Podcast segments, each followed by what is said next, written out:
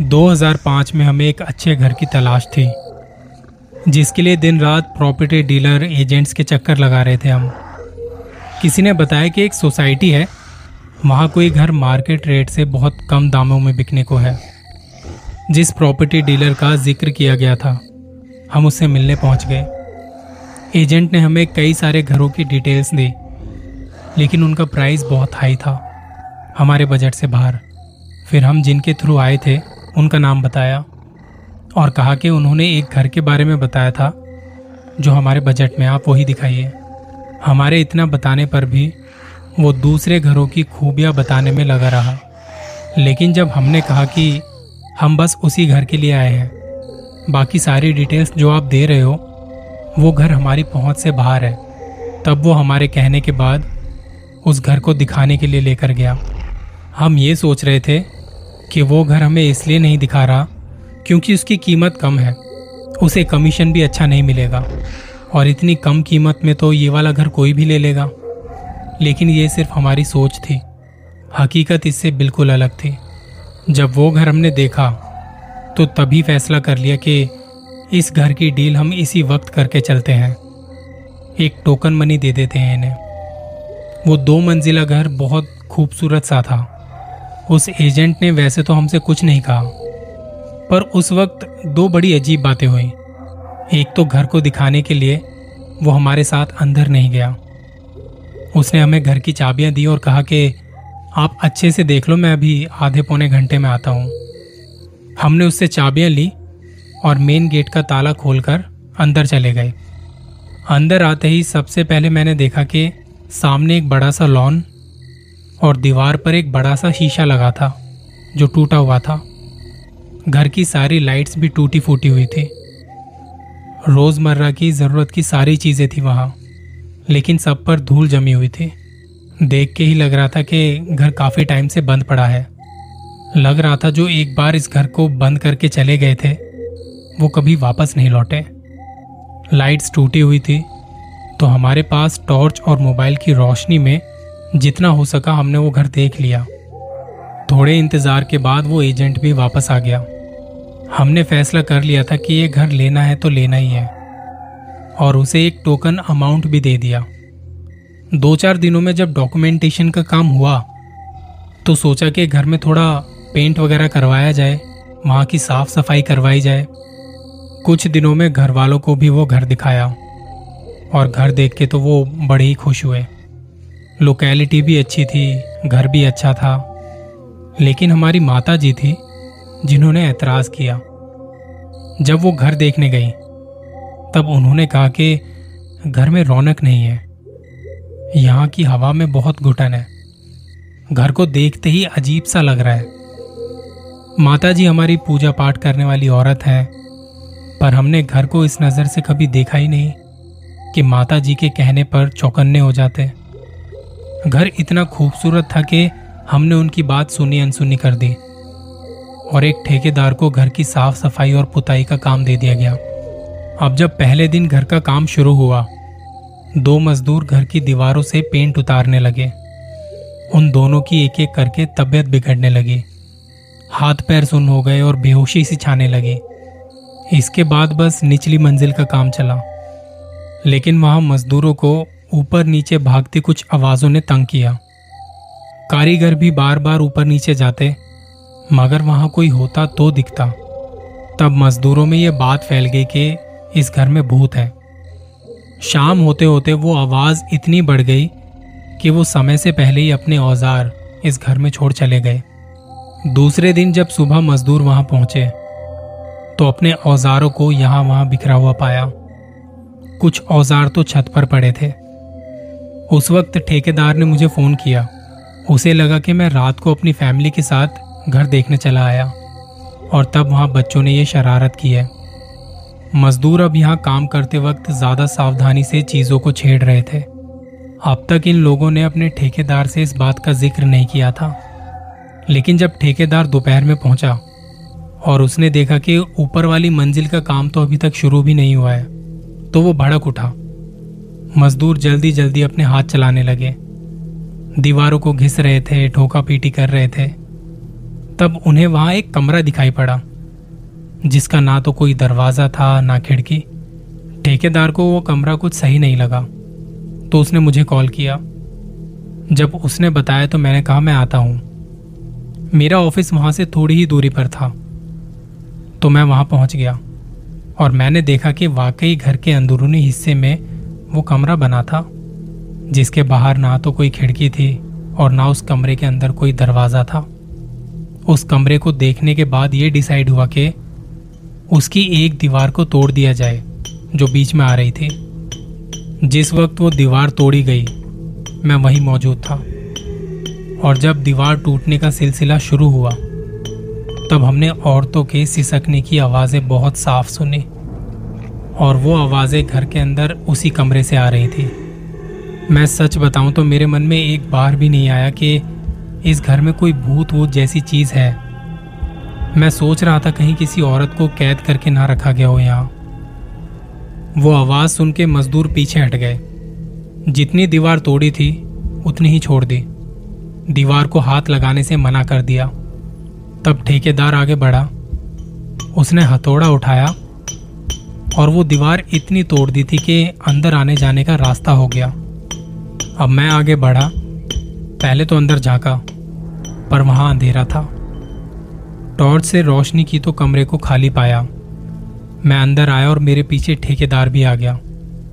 एक बड़ी अजीब बात के जहाँ पूरे घर की लाइट टूटी पड़ी थी, इस कमरे में दो छोटे बल्ब लगे हुए थे। लाइट का स्विच ऑन किया तो वो जल उठे। रोशनी में देखा तो कमरा पूरा खाली है, लेकिन कमरे में बहुत अजीब किस्म की बदबू थी। वहाँ रुक पाना भी मुश्किल हो रहा था। वहाँ की सफ़ेद दीवारों पर जगह जगह लाल रंग के धब्बे थे। कहीं कहीं तो ऐसा लग रहा था जैसे वो लाल रंग दीवारों से बह रहा हो। ठेकेदार ने कहा कि इस कमरे में नमी बहुत है। सीलन की वजह से दीवारें गीली हुई पड़ी हैं। अब वो दीवार इतनी तोड़ दी गई कि वहाँ दरवाज़ा लगाया जा सके। तब मेरे दिमाग में घूमते कुछ सवालों के साथ बेमन से ऑफ़िस चला गया। अभी ऑफ़िस पहुंचकर बैठा भी नहीं था कि ठेकेदार की फिर से कॉल आ गई।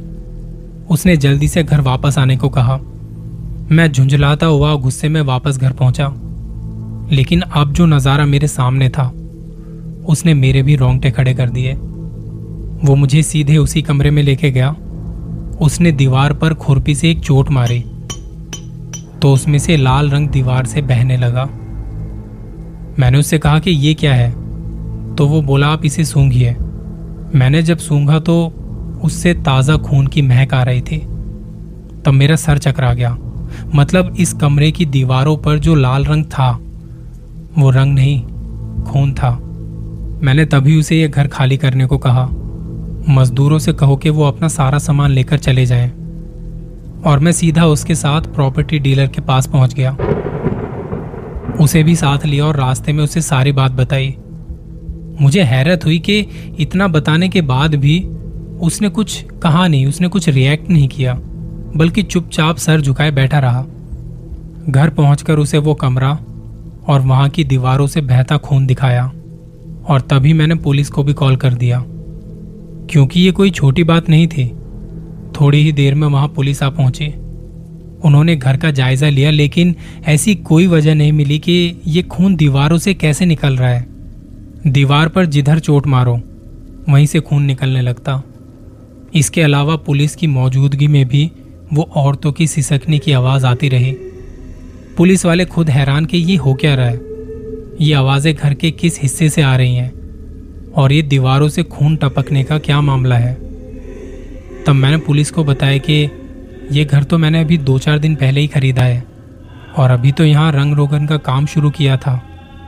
हम तो यहाँ अभी शिफ्ट भी नहीं हुए। तब पुलिस ने घर के मालिक को फ़ोन लगाया, जिनसे मैंने ये घर खरीदा था। उनको कॉल कर दी और जल्दी से यहाँ आने को कहा। अब इस घर के मालिक से मेरी भी पहली मुलाकात थी। क्योंकि अभी तक तो सारे काम प्रॉपर्टी डीलर के थ्रू ही हुए थे। शुरू में तो मालिक ने थोड़ी यहाँ वहाँ की बात की और बहाना बनाते रहे, पर जब पुलिस ने थोड़ी सख्ती की तो उन्हें आना पड़ा। वो यहीं कहीं आसपास में रहते थे, इसलिए 10-15 मिनट में घर आ पहुँचे। अब जब वो वहाँ पहुँचा तो सारी बात उन्हें बताई गई। उस कमरे को बंद करने की वजह पूछी। वो कमरा और वहाँ की दीवारों से बहता खून दिखाया। तब भी सिसकने की आवाज़ें आ रही थी। अब वो मकान मालिक चाहता तो कह सकता था कि इस बारे में मुझे कुछ नहीं पता, मैं नहीं जानता। लेकिन उन्होंने कहा कि सबसे पहले तो इस घर से बाहर निकलिए, फिर मैं आपको बाकी की बात बताऊँगा। वहाँ से हम सीधा पुलिस स्टेशन चले गए और वहीं बैठकर उन्होंने घर की पूरी कहानी सुनाई। बताने लगे कुछ साल पहले हम दुबई से यहाँ शिफ्ट हुए थे और तब यह घर खरीदा गया। इस घर में मैंने अपने बच्चों के लिए एक कमरा बनवाने के लिए सोचा, जिसमें उनके खिलौने रख दिए जाएँ और जब भी उनका खेलने का मन हो, इस कमरे में आके खेल लें। ना कि घर में सब जगह खिलौने बिखरे पड़े रहें। ऊपर की मंजिल में कोने पर एक बालकोनी बनी थी और घर के पिछले हिस्से में एक पेड़ बड़ा होते हुए उस बालकोनी में समा गया था। इसलिए शायद वो बालकोनी बंद मिले थी। उसके दरवाजे पे ताला लगाया हुआ था। हमने भी देखा कि बालकोनी में ये पेड़ इस तरह फैला हुआ है कि वहाँ आना जाना मुश्किल है तो हमने भी वो ताला तोड़ा नहीं। लेकिन अब जब बच्चों के कमरे का सोचा तो तब उस बालकोनी का ख्याल आया कि वैसे ही बेकार है तो क्यों ना वहीं पर एक दीवार खड़ी करके एक कमरा बना दिया जाए। हमने फिर कुछ कारीगरों को बुलाया तब उन्होंने कहा कि इस पेड़ को कटवा दीजिए। अब वो पेड़ घर के पिछले हिस्से में था तो हमने भी कुछ सोचा नहीं, और उनके कहे अनुसार वो पेड़ कटवा दिया। बालकोनी बंद कर दी गई। दीवारें खड़ी हो गई, लेकिन हमारा ये फैसला हमारे लिए मुश्किलें लेके आ गया। सुबह हमारे बच्चे स्कूल चले जाया करते थे, और घर में सिर्फ़ एक छोटी बेटी हुआ करती थी। लेकिन वो आहिस्ता आहिस्ता उस कमरे में जाने से डरने लगी। थोड़ा डांट फटकार के बाद वो चली तो जाती थी, पर थोड़ी ही देर में उसके रोने की आवाज़ें आने लगती। अच्छा खासा वॉशरूम जाया करती थी, पर अब तो जहाँ बैठती थी, वहीं हल्की हो जाती। उसके खिलौने वाले कमरे में बदबू आने लगी थी। अच्छी खासी सबसे बातें किया करती थी वो, लेकिन अब एकदम से बिल्कुल बोलना बंद कर दिया था। कभी कभी खाना खाते हुए उल्टी करते और उसी उल्टी को अपने हाथों में भर के वापस खाने लगती। इलाज करवाने के बाद भी उसकी ये हरकतें बढ़ती चली गई। उसकी हालत दिन पे दिन इतनी बिगड़ गई कि बोलना तो दूर की बात, उसने चलना भी छोड़ दिया। उसके इलाज में कोई कसर ना छोड़ी, डॉक्टर के चक्कर काटते रहे, लेकिन जो असल वजह थी, वो हम समझ नहीं पा रहे थे। हम लोग बिल्कुल बेबस हो गए। तब हमारी मुलाकात एक डॉक्टर से हुई और उन्होंने एक बुज़ुर्ग से मिलवाया, जो वहीं रहा करते थे। पहले तो उन्होंने मेरी बेटी और बीवी का नाम पता किया और फिर कहा कि, ये कोई मामूली बात नहीं है। मुझे देखने के लिए खुद तुम्हारे घर पे आना होगा। डॉक्टर भी हमारे साथ ही थे। जब हम उन्हें घर लेके गए तो उनका रात को ही यहाँ से निकलने का प्लान था। पर जब वो मेरी बेटी पर कुछ पढ़ने लगे उन्होंने कहा कि मैं इस घर में तीन दिन रहूँगा और मुझे पानी की तीन बोतलें, एक तिनके वाली झाड़ू, कपूर और कोयले का बंदोबस्त कर दो और तुम चले जाओ। अगर मैं तुम्हें फ़ोन करूँ तो आना, वरना तीन दिन बाद तुम शाम को घर आ जाना। उनके कुछ पढ़ने से मेरी बेटी की तबीयत बेहतर होने लगी। उसकी जो आँखें चढ़ी चढ़ी सी रहती थी, वो सही दिखने लगी। उसने हमें पहचानना शुरू कर दिया। और अपनी माँ को देख के वो रोने लगी। उस वक्त जिस हालत में ये घर था, हम उसे वैसे ही छोड़ के अपने किसी रिश्तेदार के यहाँ चले गए। अब हमारे पीछे से उस बूढ़े बाबा ने क्या किया? वो उस कमरे में बंद रहे या पूरे घर में पूजा पाठ वगैरह करते रहे? उन्होंने कुछ खाया या सिर्फ़ पानी पीते रहे? हमें कुछ नहीं मालूम। हमें उनकी तरफ़ से कोई कॉल तक नहीं आई। और वो तीन दिन बड़े भारी गुजरे। पर अच्छी बात यह थी कि उन तीन दिनों में हमारी बेटी बिल्कुल ठीक हो गई। तीसरे दिन मैं अपने भाई और डॉक्टर साहब के साथ घर पहुँच गया। वहाँ पहुँचे तो वो बूढ़े बाबा घर के लॉन में बैठे मिले। तब उन्होंने बताया कि इस घर में पिशाचों का साया था। एक नहीं, दो नहीं, पूरे सात पिशाच इस घर में रहा करते थे। उनका ठिकाना वही था, वही पेड़ जो इस घर की बालकोनी को छू रहा था। शायद पिछले वाले मालिक को भी इस घर के बारे में पता था। तभी उन्होंने इस बालकोनी को बंद रखा हुआ था। जब हमने वो पेड़ कटवाया तो वो सातों पिशाच हमारे बच्चों वाले कमरे में आके रहने लगे। अब क्योंकि हमने उनका घर उजाड़ दिया था तो वो गुस्से में थे। उन्होंने हमारी बेटी को पकड़ लिया, ताकि हमें तंग कर सकें।